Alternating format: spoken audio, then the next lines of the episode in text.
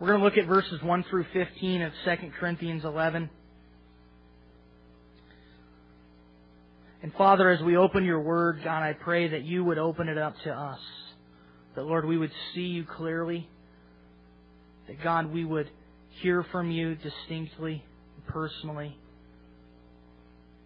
And Lord, we thank you for this time together. And God, we do ask that you would just bless the, the tithes and offerings this morning as we receive those. And, and God, I pray that you would use those for your glory. That God, you would continue to do your work in this community of spreading the gospel, God, and, and helping the the needy and Lord, sending the message of Jesus throughout the world as we support missions and so many things, Lord, outreaches and other things we're a part of. God, I just thank you for your provision and just pray that, God, we would continue just to trust you in all areas of our life. God, speak to us now by your word. In Jesus' name, amen. 2 Corinthians chapter 11. Paul continues to defend his ministry. As false teachers had arisen up in the church and they had led the people away from Christ by completely discrediting Paul. See, they knew they had to discredit Paul. They knew they had to shine some doubt upon Paul in order for them to then insert their false teaching. And so they've now discredited Paul. They basically ran him through the mud. And now they've elevated themselves to this position of authority in the life of the church there in Corinth.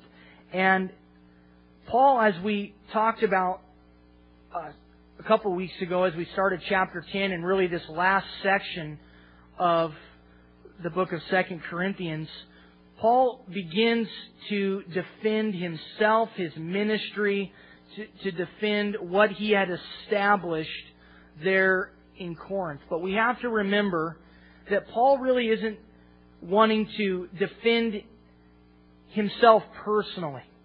He's not wanting for them to think that he's great. He's not wanting to place himself on some sort of a pedestal. That isn't what he wants. What he wants is for them to re embrace the simplicity of the gospel that they had believed when he was there among them. But they had so quickly deserted for false teaching. And so Paul is, is wanting to really bring validation back to the message that he brought to them because they've been led astray by this false teaching. And so in our text this morning, we're going to see four points. We're going to see Paul's jealousy, Paul's concern, Paul's service, and Paul's warning. In verses 1 and 2, we see Paul's jealousy. Read it with me. Oh, that you would bear with me in a little folly. And indeed you do bear with me. For I am jealous for you with godly jealousy. For I have betrothed you to one husband, that I may present you as a chaste virgin to Christ. Now, I think it's our natural inclination to think of jealousy only in the negative sense. And you might have even thought, I've, I've never thought of jealousy as godly jealousy. I've always thought of it as a bad thing. And actually, throughout the Bible, we see God referred to as a jealous God. Time and time again, if you do a search, you'll see that God describes himself and God is described as a jealous God. So jealousy can't be completely evil because we know God is without evil. We know God's perfect and in Him dwells no darkness at all. We, we know that. And so really there must be two types of jealousy. There's godless jealousy and there's godly jealousy. Now godless jealousy is something that we're familiar with. Maybe you've experienced it personally. I think we all have. We've probably been, you know, sort of the, um, on both ends of jealousy. Maybe we've had people be jealous of us, and we've been jealous of others. But godless jealousy is, is really selfish jealousy. It's concerned with how something or someone affects you. You've heard the term to be green with envy. That's godless jealousy. It's to be jealous because your neighbor, you know, just bought a brand new Hummer. You know, that, that might create a little jealousy. Or to be jealous because, you know, one of your siblings, um, is doing so much better than you financially or occupationally. And, and now you're jealous of them because the family makes a big deal about them and they don't make a big deal about you. There's a lot of things that we can be jealous about. We can be jealous because someone's given a position and we aren't, or, you know, someone is the boss's favorite or the teacher's favorite or whatever. We can be jealous about a lot of things. And that is selfish jealousy. It's a jealousy that wants for yourself. It's concerned with only self. But then there is, as Paul would say here, a godly jealousy. He says he was jealous for them with a godly jealousy. This is selfless jealousy. This is jealousy that's concerned about someone else. You see, Paul sees himself as a father, as a father of the bride with this church in Corinth. And in that society, it was considered the father's responsibility to keep his daughter pure until marriage, to keep his daughter sexually pure until her wedding day. That was his responsibility, as well as the daughter's, of course. But it was in his mind, his responsibility, and it would be a shame for his daughter to give herself away like that before she was married. And Paul says, like a jealous father, I'm outraged that my daughter in the faith, this church, this church of Corinth has been seduced by these false teachers. You see, the church is called the bride of Christ, and Jesus is called our bridegroom. And so Paul really sees himself as the father of the bride, presenting the church to Christ. And he says, I presented you to one husband. I betrothed you.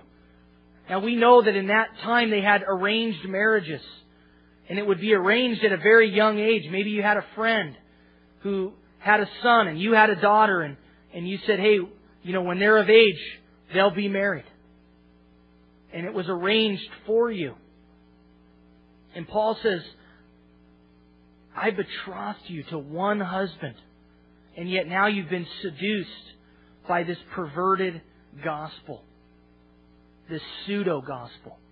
And it was creating a jealousy in Paul's heart.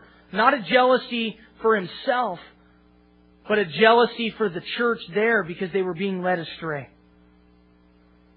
And as he goes on in verses 3 and 4, we see his concern about that. Paul's concern, he says, But I fear lest somehow, as the serpent deceived Eve by his craftiness, so your minds may be corrupted from the simplicity that is in Christ. For if he who comes preaches another Jesus, whom we have not preached, or if you receive a different spirit which you have not received, or a different gospel which you have not accepted, you may well put up with it. And so here Paul expresses his concern.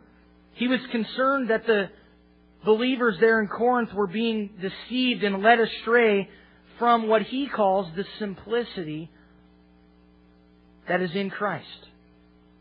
And it really is sad to see people, to see your friends, to see those that you used to fellowship with get wrapped up in false teaching.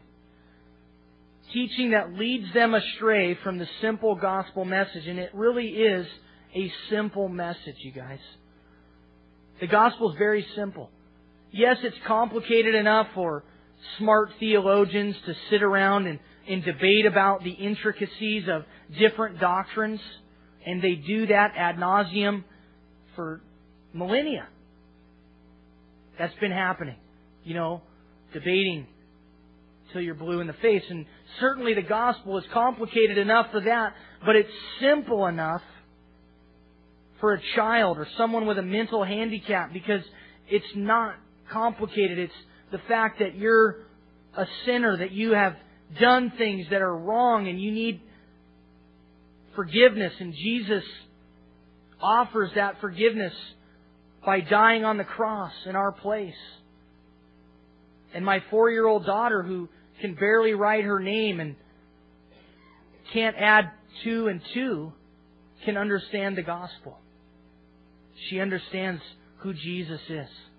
And so it's a simple message. But the devil, he desires to convolute and complicate the message. Because if he can't get us to deny Jesus altogether, if he can't get us to reject the message, then he will seek to add or subtract to the message, to the gospel, to keep us from all that God would have for us. See, if he can't win by keeping you out of heaven, if he can't win by keeping you from Jesus, then he'll try to succeed by leading you into some weird false teaching. He'll try to succeed by adding to or taking away from the simplicity of the gospel. And he does it with great regularity and with great success. And Paul uses an illustration here in verse 3. He says, I fear lest somehow as the serpent deceived Eve. And so he goes back to Genesis chapter 3 and he uses that as an illustration to picture what is going on there in Corinth. That just like Satan deceived Eve, so they were being deceived by the enemy. You see, Satan is a liar. In fact, he's the father of lies, which means that lying and deceiving originated with Satan. Deception is his MO. It's how he exists. And his goal, you guys, is to get us to believe his lies. If we don't believe his lies, then he's out of a job. It's what he does. And so he tries to get people to believe and to fall for his deception. And this is precisely what he did to Eve. It's precisely what he was doing there in the church of Corinth. It's precisely what he'll do in our lives if we allow him to. And with Eve, as Paul uses this illustration, you remember. Genesis chapter 3, the devil came in the form of a serpent. And first he questioned God's word. Has God said? He said to Eve. Has God really said that? He questioned it. Then he denied it altogether. You will not surely die, he said. Now, God had already said, if you eat from that tree, you will die. It wasn't complicated. It was very simple. Stay away from that tree. There was no confusion when that command was given. Adam and Eve didn't ask for more clarification. It wasn't like they were scratching their heads wondering what exactly did God mean by that. They knew. But then the devil came and he brought doubt. He planted deception. He denied God's word.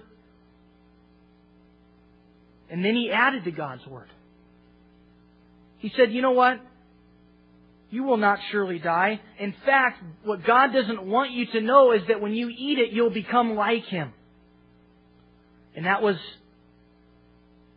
really the root, the genesis, if you will, of all false teaching. That you'll become like God. He questioned God's Word. He denied God's Word, and then he added to God's Word, and he's doing that today in the lives of so many. And Paul goes on and he talks about his service among them in verses 5 through 12. And really what he's wanting to do is to compare his service to the service of these false apostles, these false teachers. Because remember, he's wanting them to come back to the simplicity of the message. And in order for him to do that, he feels that, that he needs to get them to understand the messenger once again. I mean, it is true, right? If you're going to believe a message, you have to believe in the messenger. The Bible says in Romans chapter 10, how will they believe without a preacher? And so it is important. We have to, in a sense, as evangelists, as people that are sharing the gospel, we have to be bought into. People have to see that we have validity to us. And that's why if you're a hypocrite or if your life doesn't back up what you're saying, then people aren't going to accept the message that you're saying. They go hand in hand. And so Paul is, is wanting for them to once again buy into his ministry. And so what he does is he tells them three things that he did among them as he served them. He talks about his service. And we know that the theme of the book of Second Corinthians has been serving. Some of you are probably thinking, yeah, we've heard too much about serving. I'm ready to move on. And it has been an overarching theme throughout this whole book. In fact, I kind of feel like chapter 4 verse 15 is the theme verse as Paul says, for all things are for your sakes. That was his heart. That was the heart that he had among them. It's exactly what he did while he was planting this church, spending 18 months with them, selflessly serving them. While these false teachers who came in after Paul left, they weren't serving, they were desiring to be served. And we know that Jesus said, I didn't come to be served, but to serve and to give my life a ransom for many. And so Paul has been following in the footsteps of Christ. And he said, I came to you wanting to serve you. And now he's going to remind them of three ways in which he served them. First of all, with humility. Look at verses 5 and the beginning of verse 6. For I consider that I am not at all inferior to the most eminent or super apostles. That word eminent could be translated super. Even though I am untrained in speech, yet I am not in knowledge. In other words, even though I don't sound like I know what I'm talking about, I really do. I'm actually pretty smart. I actually have a lot of training. I actually have spent my whole life studying the Bible. I may not be that eloquent. I may not wow you with my speech, Paul's saying. I wasn't trained in that. But I do know what I'm talking about. And really, we have to back up to verse 1 where he says, Oh, that you would bear with me in a little folly. Paul didn't want to have to do this. This wasn't his nature to boast in himself, to talk about himself, but he felt it was necessary. And he says, if you'll just bear with me in a little bit of this folly. I don't want to do this, but you've kind of forced me to. And the first thing he says is when I was with you, I came with humility. Not like these super apostles, and you have to really hear the sarcasm in Paul's voice. I love the fact that Jesus and Paul were both sarcastic. It kind of excuses my sarcasm. You read the Gospels, Jesus is sarcastic quite a bit, especially with the Pharisees. But here, Paul, he's really dripping with sarcasm. For I consider that I am not at all inferior to these super apostles. I came to you with humility. Paul didn't boast of his authority when he was with them, as they have. Yes, he was an apostle. Yes, he had authority. But he didn't use it as a means to elevate himself. we talked about that in past studies about how spiritual authority is never meant to elevate the person in authority. It's always meant to serve. It's always meant to bless. It's meant to build up and not tear down. But these false teachers who called themselves super apostles, who said they were superior to Paul, they didn't come with humility at all. And the Bible says that we need to humble ourselves in the sight of the Lord and then He will lift us up. You guys, in our service to the Lord, in our service to people, it needs to be done in humility. If we begin to get prideful, if we begin to have an elevated view of ourselves, if we begin to think of ourselves more highly than we ought, number one, we will alienate ourselves from people because that repels people. And number two, we will separate ourselves from God because the Bible is very clear that He will not share His glory with another. If you begin to get prideful, if you begin to think that your way is the only way or that the way you think is the only way to think, and you begin to, you know, get thin-skinned and, and super sensitive and you can't take correction and you can't be teachable, these kinds of things will really inhibit you from serving God from being used by Him in a powerful way. And notice that James says, humble yourself in the sight of the Lord. We often pray, God humble me. And I don't think it's a bad prayer because God's pretty good at doing it. But I don't know that it's really what we ought to be praying. I think what it is is that we need to humble ourselves.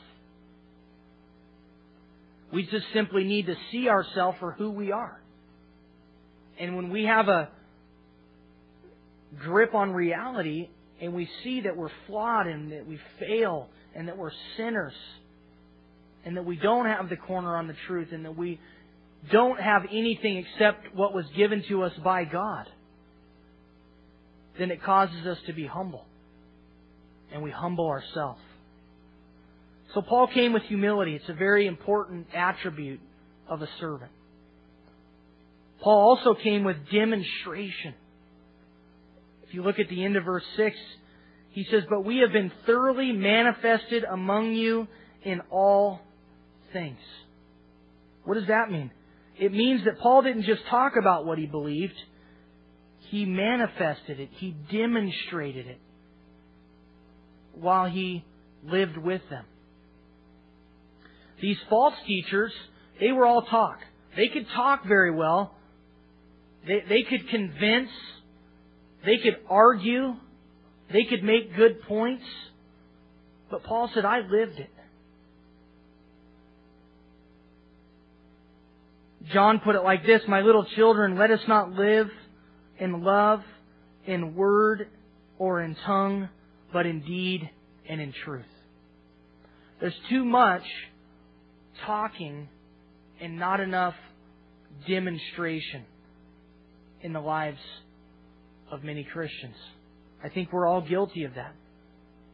There's a lot of there's a lot of talk, there's a lot of what we believe, but what people need to see is it demonstrated in our life. What people need to see is that our life backs up what we say.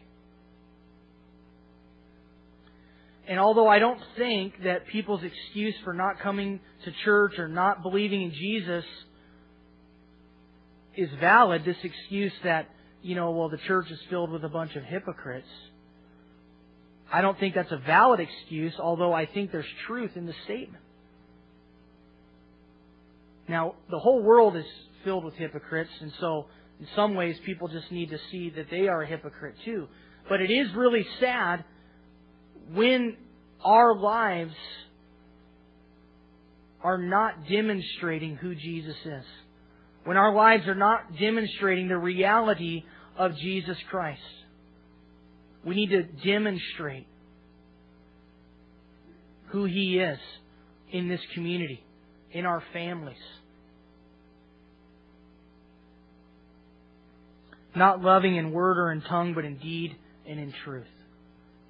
It's very important. I mean, God could have very easily said to us and left it at that, I love you. Just left it at that. But God demonstrates His own love toward us in that while we were still sinners, Christ died for us. See, there was a demonstration. Love needs to be tangible. Jesus went about tangibly showing love to people. It's never recorded. in the Bible that Jesus said to Peter, Peter, I love you. Or to some of the crowds. That wasn't part of his message, but they could sense it. They knew it because of how he lived his life, because of how he spent time amongst them, because he, even in the midst of his own struggles, as he would be dealing with things and then the crowds would be coming in around him, he would spend time with them. He would love them. He would bless them. He would feed them. There was not so much talk with Jesus. It was a lot of reality. It was a lot of demonstration. And Paul also, while he was there living and serving among them, serve them without being a burden to them. That's really the third way in which he explains his service. He says, I served with humility, I served with demonstration, and I served by not being a burden to you. Verses 7 through 12. He says, Did I commit sin in humbling myself that you might be exalted? Because I preached the gospel of God to you free of charge? There was this accusation against Paul that because he didn't receive money from them, that really was an invalidation of his ministry. If Paul really was an apostle, then he would have taken money from you. He would have been supported by you. And so even Paul's desire to serve them without being paid was used against him. He says, I robbed other churches, taking wages from them to minister to you. And when I was present with you and in need, I was a burden to no one.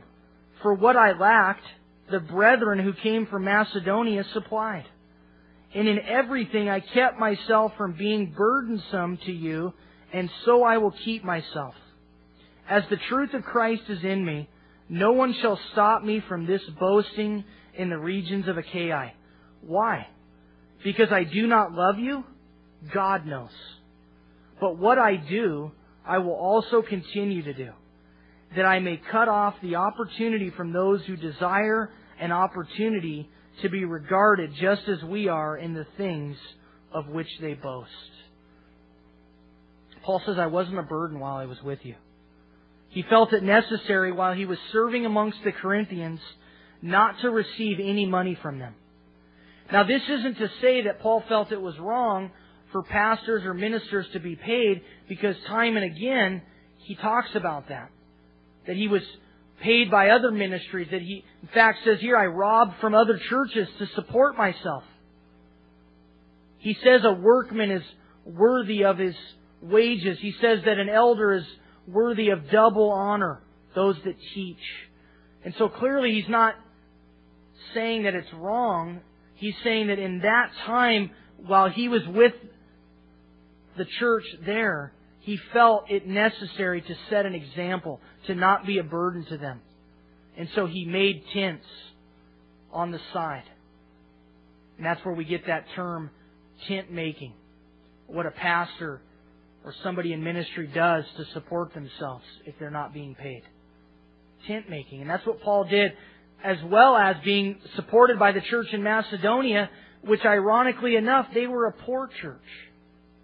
And so here was this church in Macedonia giving to Paul generously so that he could minister in Corinth.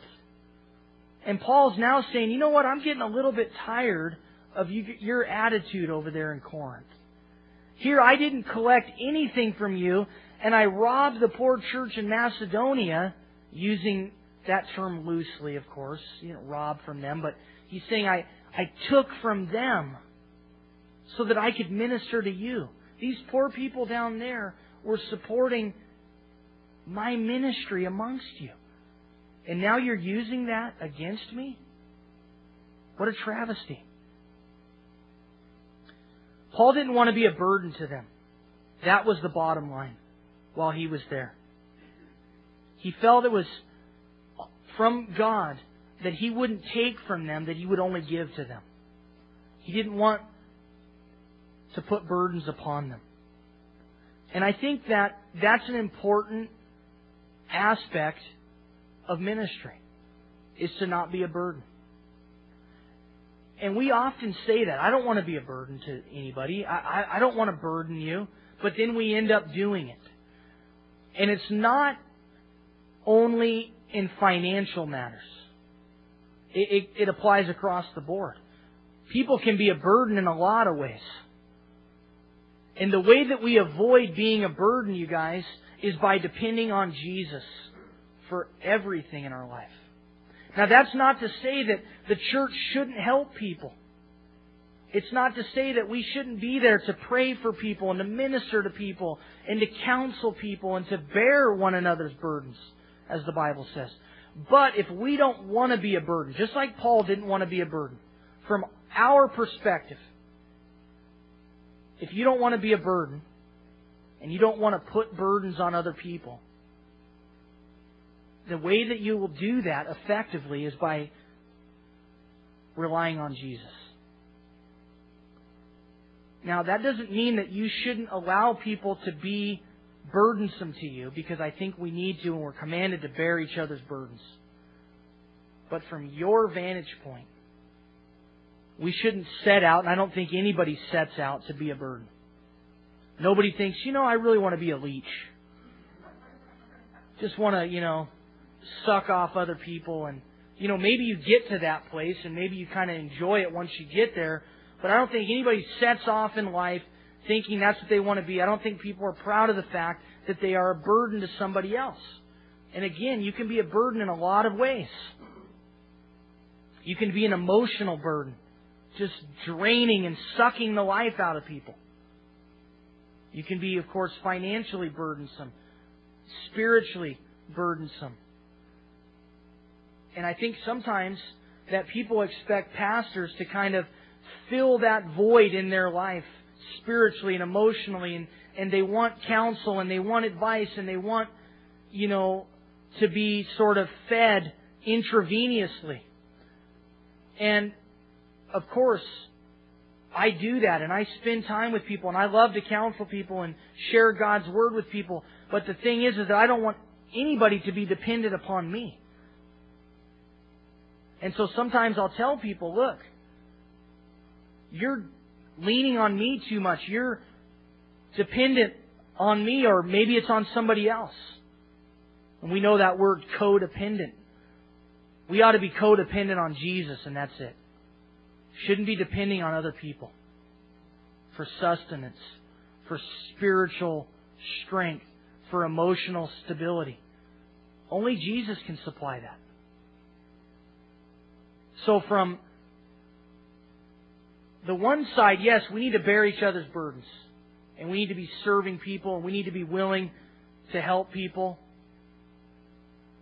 And if so be it, you're allowing somebody to be a burden to you, that's okay.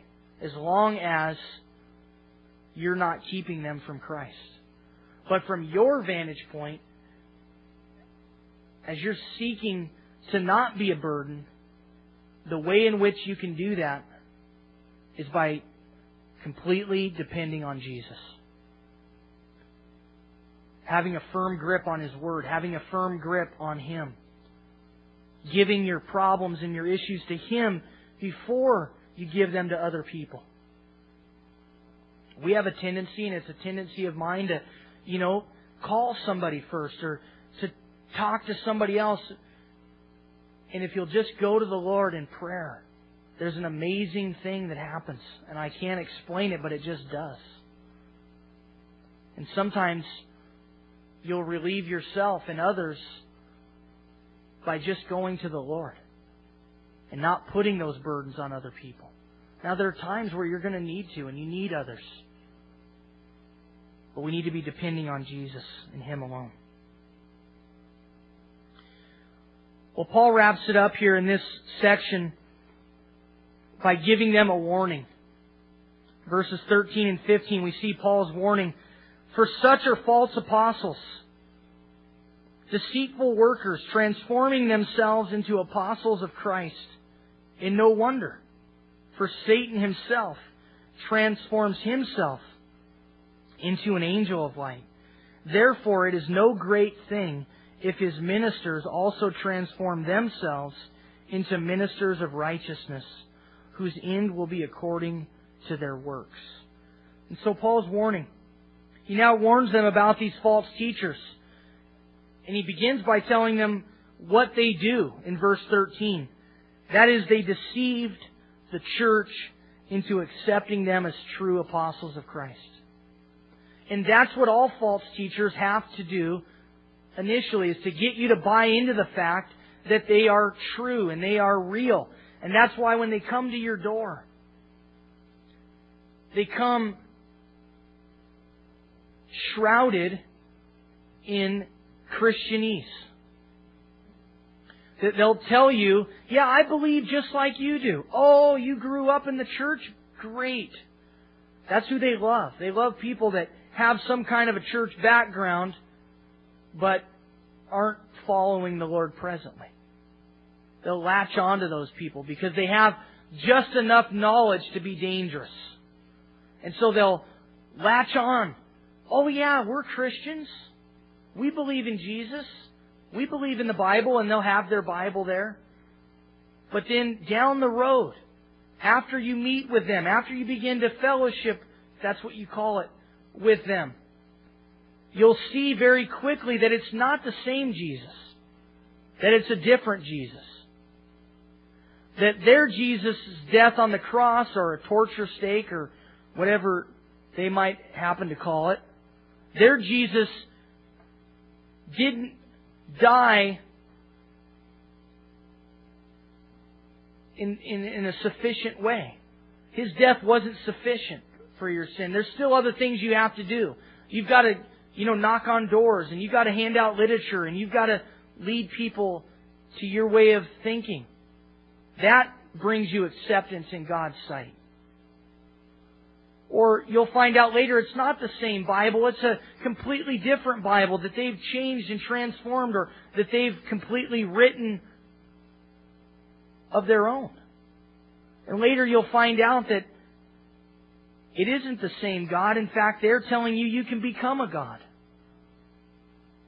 And it's not the same heaven. In fact, they'll tell you that heaven's already closed up and there's only a certain amount of people that are going to get there, but you can live here on earth happily ever after. And so you see that these, this, it's deception, but they don't tell you that right out of the gate. They don't knock on your door and tell you, hey, did you know that you can become a God? You would slam the door. Everybody would. Even your, you know, run of the mill pagan wouldn't buy that. Let alone a person that has a history in the church, you'd be like, what? Forget you. But they come in very deceitfully. And that's what these false teachers were doing there in Corinth. They wanted them to buy into their teaching. And so they presented themselves as true apostles. How do they do it? We see what they do. How do they do it? Well, they do it through the power of the devil. Paul says very clearly there. They do it through the inspiration not of the Holy Spirit, but of the devil himself. Because Satan, you guys, he wants to appear as a good guy. And so his messengers, his servants, or as Paul calls them here, his ministers, they do the same. Satan is crafty. We got to understand that. He's not stupid. He's very intelligent. He's very crafty. He's very good at what he does. And he knows that believers will not immediately accept a lie, so he baits the hook, luring us into his deception. He doesn't come with a red suit and horns and a pitchfork. We would recognize him. Hey, you're the devil. Get out of here. He comes as something we would be comfortable with. And slowly and ever so subtly, he's patient. Unlike us, he's very patient. All deceivers are patient. Good salesmen are patient. It, it, it's not always a godly attribute. And Satan is very patient. He doesn't care if he gets you at 20 or at 30 or at 50. He'll wait. He'll subtly and craftily deceive you. And if it takes him a lifetime, then so be it. He's got plenty of other things to occupy his attention. And he'll just lure you in. And that's how people get wrapped up into cults.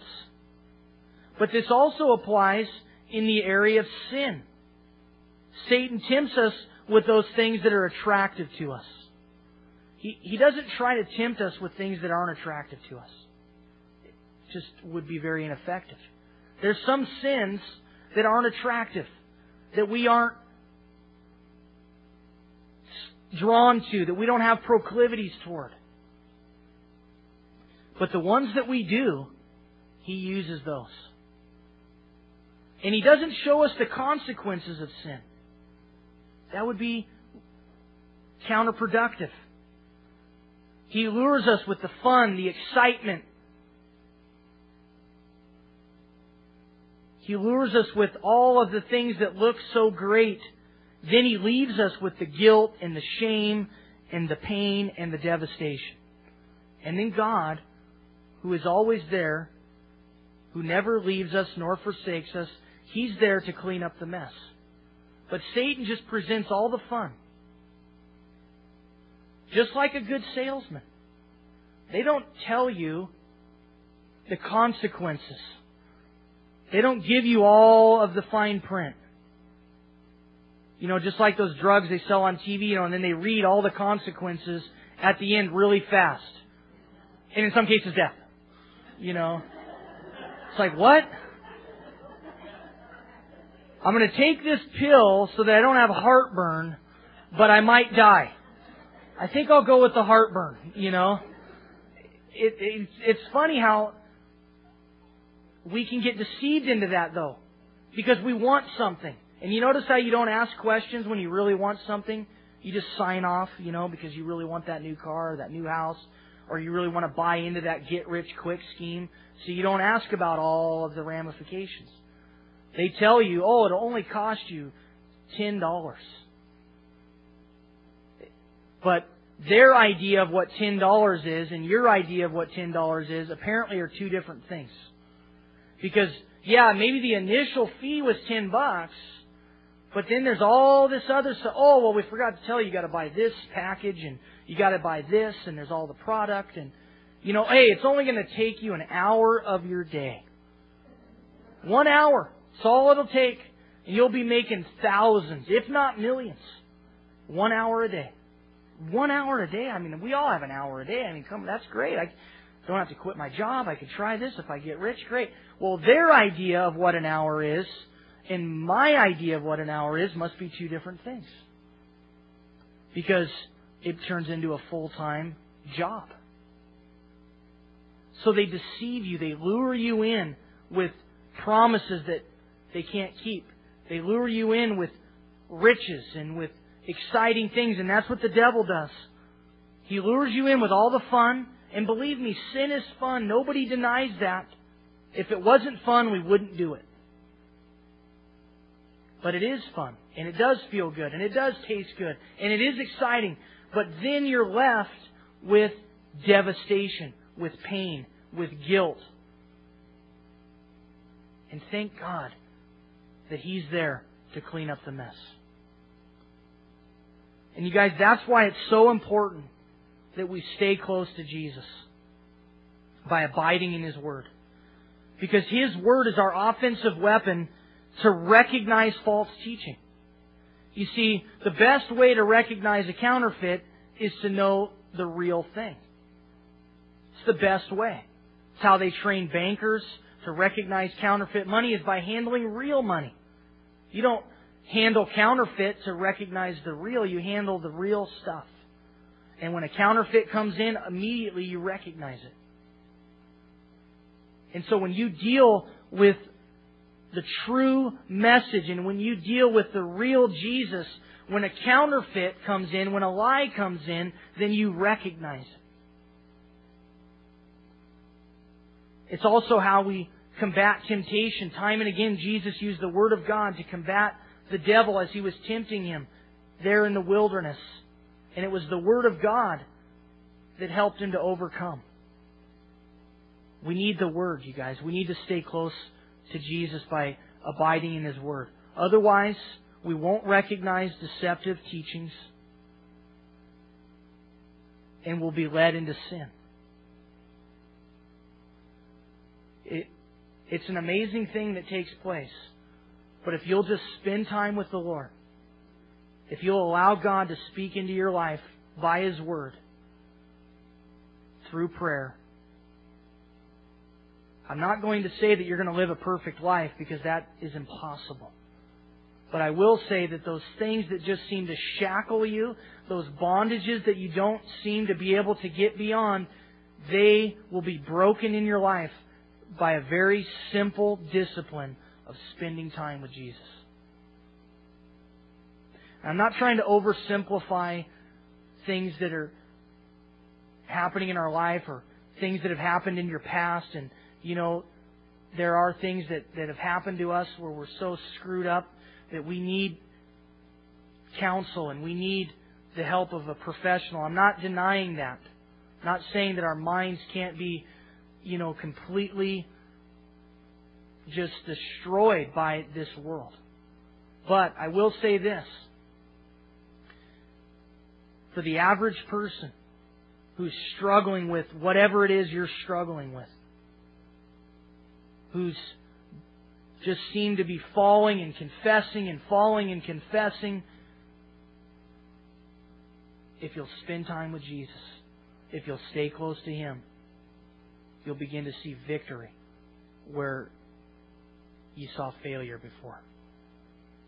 It's an amazing but simple principle. Let's stand and pray together, you guys.